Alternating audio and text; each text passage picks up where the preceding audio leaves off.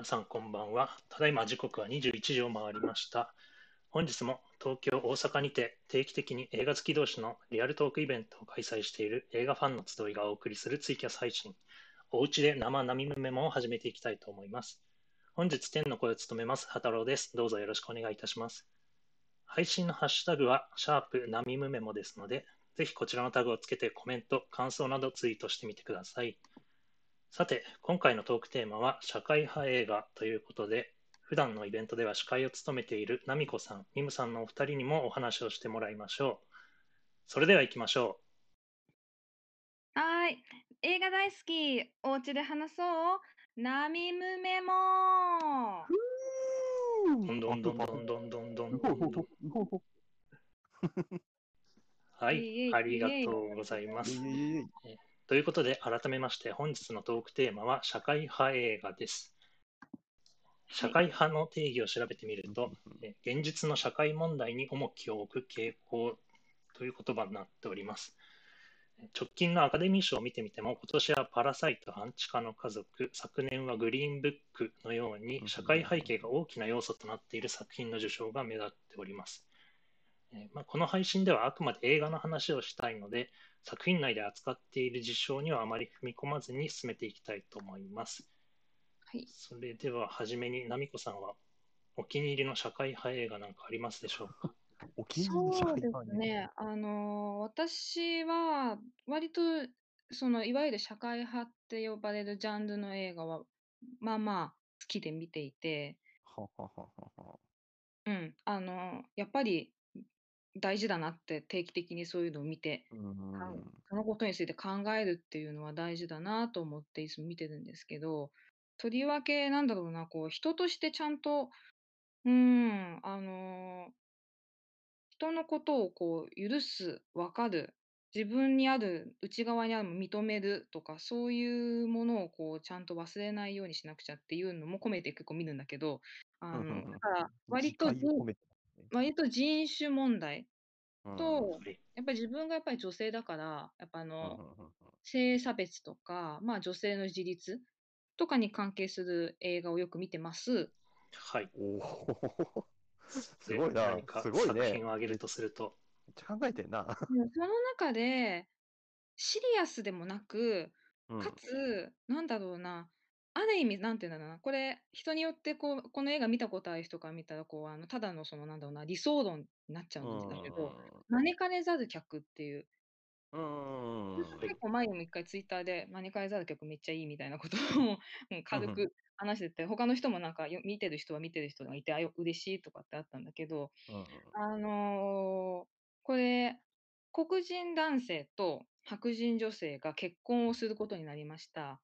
うんうん。で、白人女性のお家にその婚約者を連れて、結婚の許可とご紹介を兼ねてきたもんだから、まあ、お家の中で吸ったもんだが、まあまあ怒るよね、この時代とかだったらね。たもんだというよりも、あの、そちらの家庭も家庭で、あの、それなりのこうちゃんとした考えの持ち主なんだけど、いざ自分の娘がってなったりとかすると、頭抱えちゃったりとかね。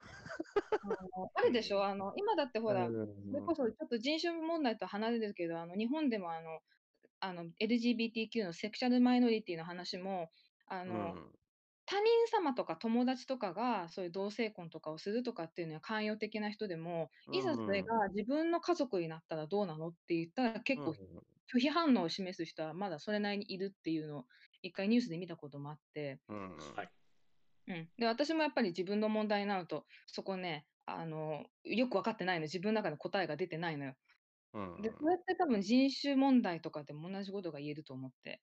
それ、あれよね、多分そういう招かれざる客系の映画だったらさ、最高の花婿とかも結構そういう映画じゃない？そうそうそうその進化版みたいなそうそう、感じ4人娘全員国際結婚っていうあの映画だけどさ、あの、もっと人が増えた上に、あの、全員うるさいっていう、あの、しかも全員ね、あの全員が全員違う国籍っていうね、うん、すごい笑えるよね、あっちはね。うん、あのわざわざね、あの、後ほどその、男性側の家族も集まってみんなで話すんだけど、うんあの、みんなで話す中で、その自分たちの思ってること、でもだんだん話していくうちに、その人種とか関係なく、父親は父親、母親は母親で、それぞれ子供に思うことはみんな一緒。うんだなっていうところに話していきながら気づいてって、まあ、大団円みたいな感じで終わるんだけど、あの、まあ、その最後のお父さんのスピーチはかなりいいので、ぜひ、あの、ちょっとまだ配信してない作品なので、あの、で、ぜひレンタルとかで見てほしいんだけど、あの、時代的に作った背景は公民権運動の時期の60年代なんですよ。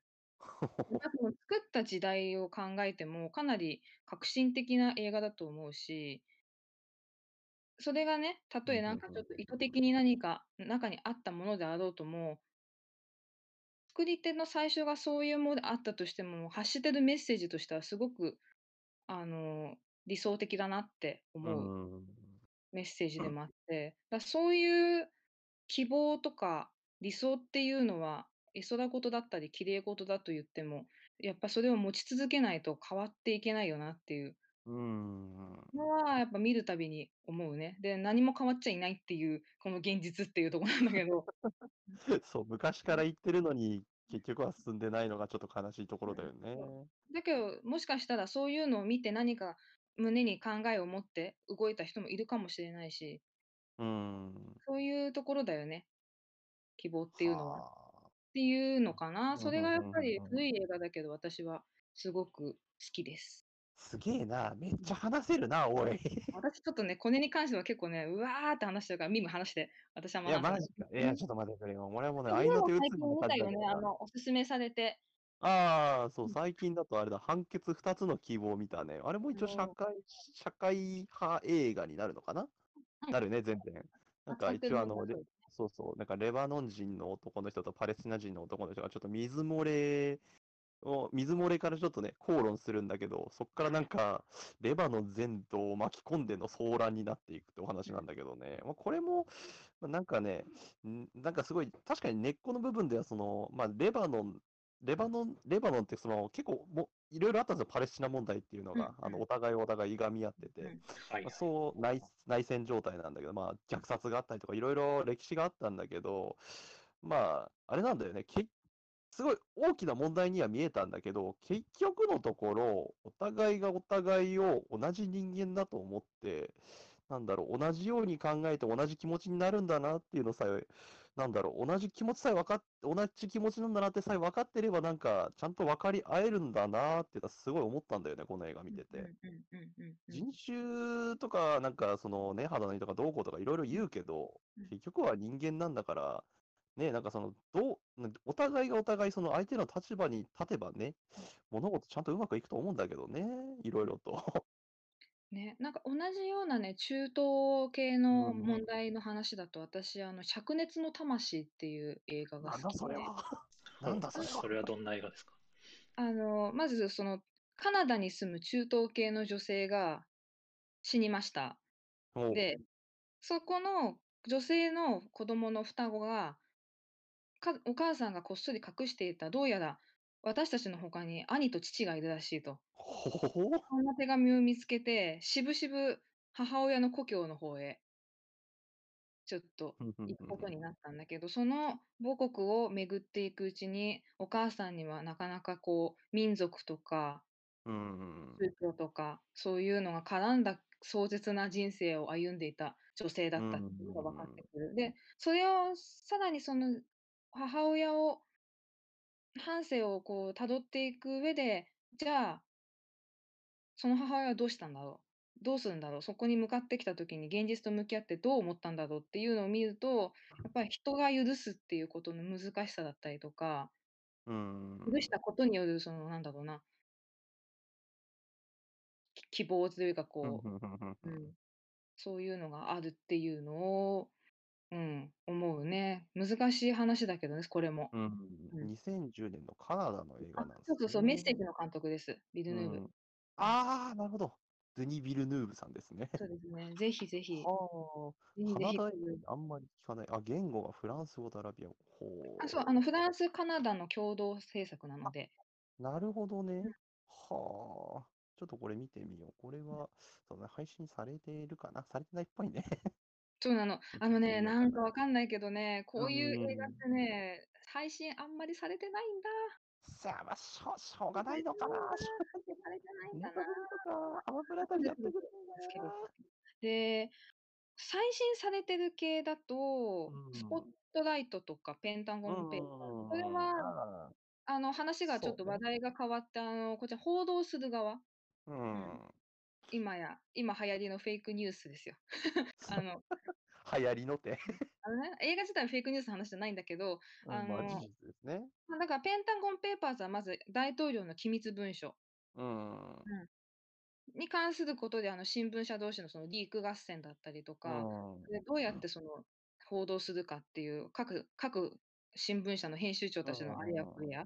で、逆にスポットライトは、あの、ボクストンにある特捜部が、あの、カトリックの児童児童虐待うん。の疑いをもう少し詰めるべくなんだけど、自分たちの新聞社自体がカトリックとつながりがある上で、じゃあ、どうやってやるっていうその、その努力の数々を見せてるけど、どちらも、あの、結構その展開が面白いから、あんまりネタバレをしたくないから、あらすじはこの程度っていう感じなんだけど、あの、いかに、ああやってなんだろうな、あのまあ、フェイクニュースとかって言ったりする世の中だけど、いかに記者は真実を報道するためにこれだけ神経注いで、あれだよね調べてほん調べて本当のことを報道するための、そ報道するまでにいろいろ問題があるよね、謎の。うん。何 なんだろうね。本当のことをその伝えたいだけなのに障害があるっていう。だから使命感だけじゃなくて、その、うんいかにみんなその事実を報道したい、で、そのシーズンの真相を知りたいかっていう、うん。うん、そこのあれだよね使命感だよね。うんうんうんそういう話で言ったら、あの最近じゃない、最近去年か？あれだよね、新聞記者もそうだよね。そうそうそうそう、もちろん新聞記者あのの。松坂桃李君と本田翼ちゃんかな、出てんの。うんあれも、まあ似たような話っちゃ似たような話よね。うんうん。ね、あと社会派映画っていうと、免罪？ああ、そうそうね。現在。免罪で言ったら、ライフ・オブ・デビッド・ゲールとかは、エンタメ的にも見れるし、なんだ、ライフオブって言うとパイしか出てこないわ。うん、そう、こっちもあるんですよ。あの、みんな大好き、ケビン・スペイシー。こちらもね、とうとうなんかちょっと 問題好きになっちゃったけど、問題好きになっちゃったけど、あの、これもあの死刑判決がついあの殺人のね、あれで死刑判決になった、うんあの人が、本当にこれは死刑というか、本当に真犯人なのかっていうところで、まあ、死刑が一番多いテキサスのお話なんだけど、かアメリカでも。うんで、その中でのその免罪問題をエンタメかつ問題定義もしてる。で、かつミステリーとして面白い。すごい、ちょっとめミステリーちゃめちゃと面白いちょっと気になるな。めちゃめちゃ好きだった。飛行機の嫌い見たけど4回ぐらい見ちゃった。それはちょっと重症だな。日本だとこれそれでも僕はやってないとかそうだよね。うん、そうだね。いやー、すげえ、すごいね、ナミコさんの知識。いや、知識じゃないと思う。これはなんか、うん完全に興味で見てるっていうところだと思うな。な。なんか、そうう、ん。そういう、そういう感じだと、ちょっと私もな、見なくちゃいけないな、なんか反省しちゃうな。でも時々そうやってこう、洋画でそういうふうにこう人人う権、ん人種とか性差別とか、まあ性差別はマダム・イン・ニューヨークとかね、女性の自由とかで、バトル・オブ・セクシーズとか、そういうのを見たりするんだけど、じゃあ日本はどうなのっていうところもやっぱり自分の中でうん引っかかってて、それこそ私とミムの世代は、あの、割と韓国、ほら、日韓のワールドカップとかが学生時代ね、思春期の頃に見てたから、ねね。やってましたね。あの、パッチギとか、うん。王とか、見てまうんせんでした。あの、窪塚って最強時代。最強時代って。パッチギ最出てないけど、強時代だけどさ。パッチギは出てないけどね。うん。そうそうそうそう。韓国系の映画。うん。まあ、在日韓国の人たちとか、まあ、あと朝鮮学校とその日本の学生のうん交流とか思い込みとか、あとは、その自分がそうなんだろうな、ナショナリズムじゃないけど、そういう方に傾倒してったけど、ある意味ちょっと自分が思ってたものとは異なる事実に直面したときどうすんのっていうのだと、あの、狂気の桜も、あの、あんまり周りの映画好きな人はね、まあ、面白いとかっていうのはあんま聞か 聞かないんだけど、うんうんあの、私学生時代にあの、狂気の桜を見たときは、うん、結構面白かったなって。ちょっと滑稽かつうん。自分も当事者だったらどうかなって、こういう人って今すごく多いと思うなって、自分が信じたものがちょっと崩れたとき、どうするのかなって、その、それこそ自分で、自分にはちゃんと主義主張があるって思ってる人ほど、ちょっとこれは見てほしいなって。は簡単にあらすじって聞いてもいいですか？なんかもう、あの、自称右翼じゃないけど、自称欲。うん。そうそう。だから自分はナショナリストで、ナショナリズムが傾倒してて、右翼でって思ってる若者が、まあ、それの感思想に合わせてこう、バタバタやるんだけど、うまあ、自ん。分をその、なんだろうな、こう、そうやって目利きしてくれてるボスとか、そういう人たちがまた自分の主張、あの思想と思ってたので違う人物だったとかね。うんうん。そこからなんかこう、二転三転したりするんだけど、ちょっとね、ビジュアル先行してるから、あの狂気の桜って。うんうんうん。だからちょっとそのね、そういう、そうんういう側も、うん、あの丸坊主にほら白い爪うん入りってなんかうんうん。映えるじゃん。ああ、ああ、そうか、あれ、そうか、狂気の桜だ、あれ。そうそうそうそう。なんか今す。ごい頭の中でハイアンドロード混じってたわ。白はね、最強だからね。なんか強いイメージがあるからね。眉なしだっけ、確か。うんうん。あ、そうそうそう、リチャード・ジェールもね、クリント・イーストウッドは絡むよね、必ず。何か。そうだね、ううん。ん。まあ、そうですね。実話元にするや実つも多いし、うん。事件だったブラン・りとか、トリノもそうだし。うん。社会問題、もう、まあ、社会主義か。うん。なんだろうな、あの、クリント・イーストウッド自体の、あの、考えてる政治思想って、私あんまり、うーんって思うところもあるんだけど、ただこの人すごく筋が通ってるなって思って、結構好きなの。うんうんうんうん。だからなんかやっぱり、そういうのを見てると、すごくそのなんだろうな、主張だとか政治的な思想とか宗教とか、みんないろいろ考えてることってみんなバラバラだと思うんだけど、うんその思想はその思想なりの正義があったりとか、うんうんその思う、憎むべきものがあったりとかっていうところがあるから、それをこう、どう他の人と主義の違う人とこうすり合わせていくか、分かり合っていくかっていうのの難しさっていうのは、そういういろんな考え方の映画を見れば見るほど分かんなくなってくる、本当に。はあ。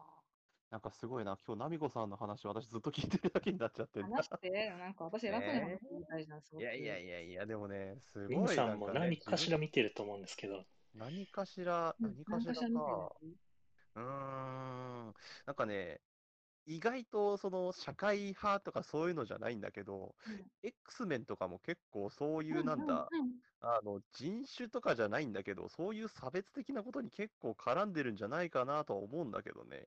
うんうん例えばさ、あのミュータントがいるわけじゃん、その特殊能力を持った。うんはい。その例えば外見が違ったりとか、そういうの、その外見違わなくても、なんか物を凍らせたり、火を出せたり、そういう人たちが出てくるわけじゃん。なんかうんそういう人たちを結構差別してる世界じゃない、あの映画って。うんうんだからそのミュータントをいわゆるその人種的、人種とかその宗教的なその偏見に対するそのものなんじゃないかなっていうんうんう。まあでもすごくさあの縮図的うんだよね、人種差別そうの。そうそうそう。うんだからすごい、なんか、確かにエンターテインメントとして見てるのかもしんないけど、うん裏を返し、ちゃんとよく見ればそういうのがあるんだなっていう。例えばその、ささっき言ったその物を凍らせる子なんだっけ、えーと、あー、そうだ、アイスマンだ。アイスマンっていう子がね、あの、ただその、見た目は普通なんだけど、その親にずーっと自分の能力を持ってたことを隠してたのよ。で、はいそ。の親にカミングアウトするのよ。俺実うんはこんなことできんだみたいな感じで。うんうんで、両親からその時にね、なんだ、両親からね、なんか、普通の人間になれないのって言われるシーンがあるんだけど、ああ、これ辛い。は辛くない？だって、例えばさ、まあ、こういうのが自分、実は、その僕、実はその、まあ、例えば、まあ、ゲイなんだとかそういうふうにカミングアウトしてる人とかもいるわけで、なんか結構そういうのかぶってくるよね、そういうのと。うんうん。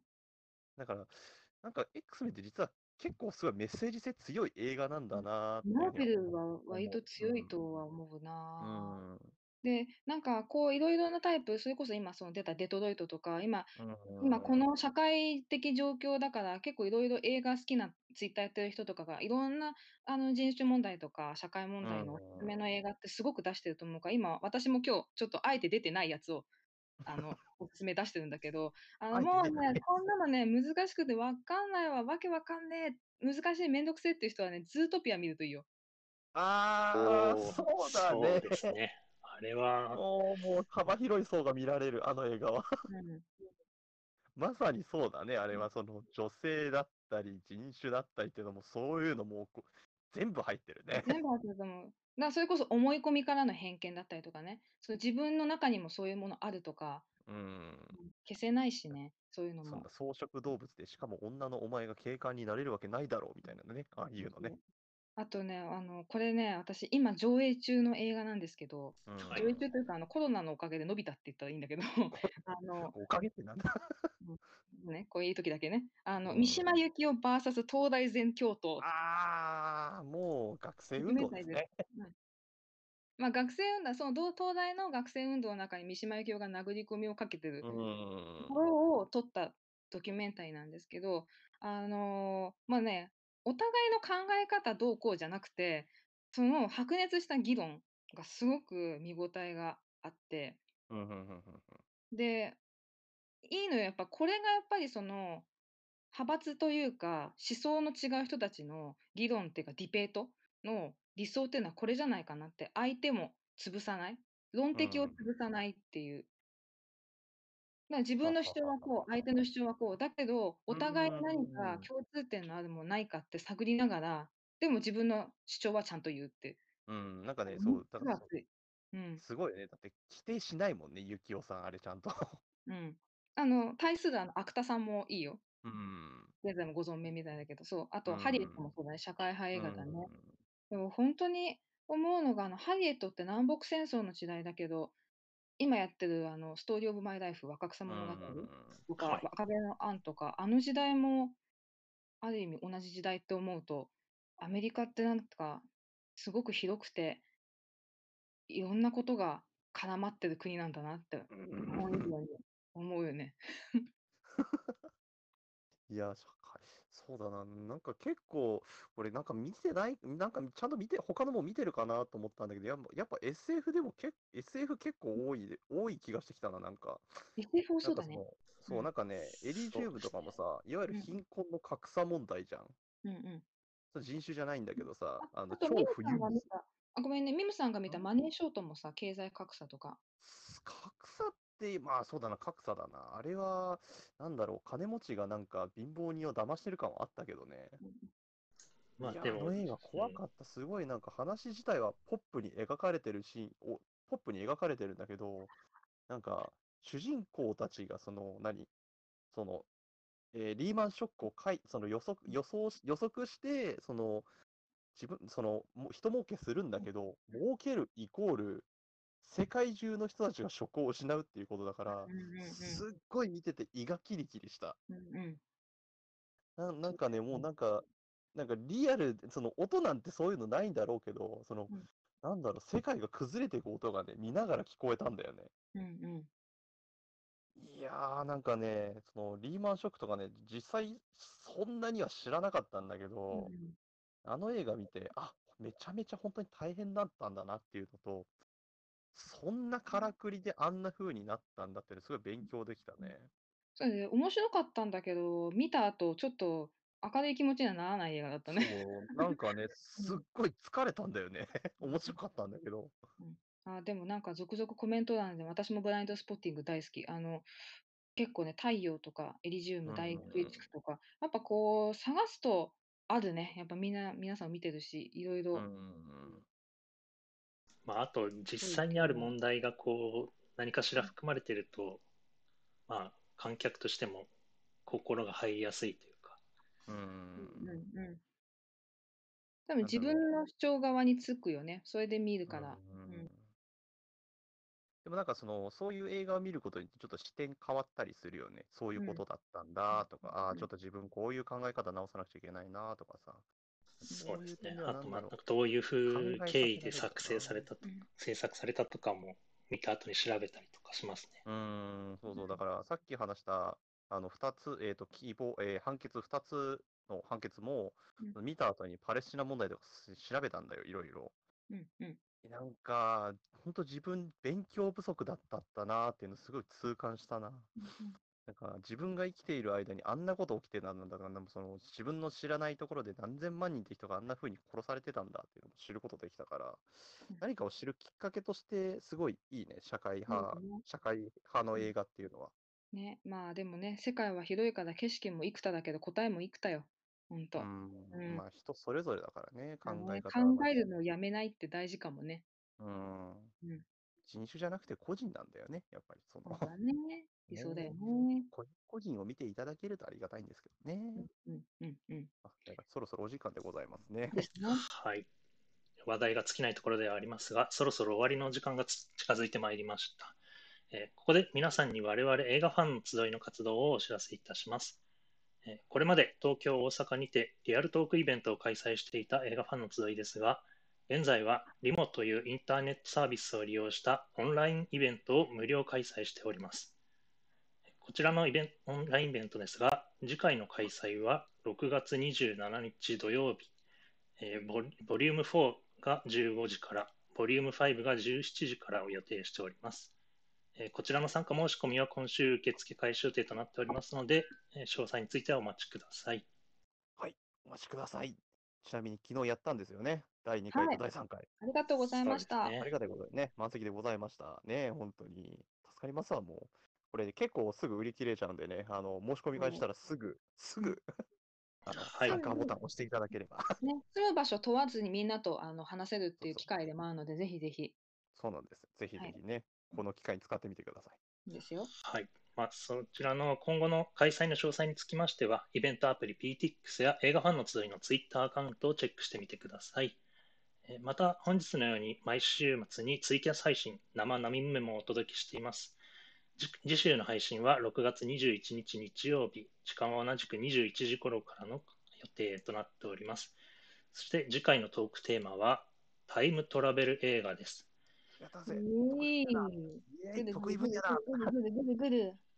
先日の金曜ロードショーからね、バックトゥーザフューチャーシリーズの3週連続放送、1、2、3連続放送が始まっております。それにちなみまして、今回タイム、えー次週はタイムトラベルを扱った作品についておしゃべりしていきたいと思います。はい、そうだ。あ、ミムミム。ん？なんだなんだ？はい、大なん丈夫です。だなんだなんだ？大丈夫です。ごめんね。はい なんだったんだ、今の？えーとまた、映画ファンの集いのツイッターアカウントでは、えスタッフが映画に関連した企画を持ち回りで投稿しておりますので、そちらもチェックしてみてください。あ、そうだ、思い出した。私、あの、今、旧作映画ウォッチっていうのやってるんで、ぜひ、よかったらおすすめを教えていただけると助かるんで、お願いいたします。ミムさんに見てほしい旧作を。はい、よろしくお願いします。お待ちしております。はい。それではまた次週お会いしましょう。ありがとうございました。ありがとうございました。おやすみなさーい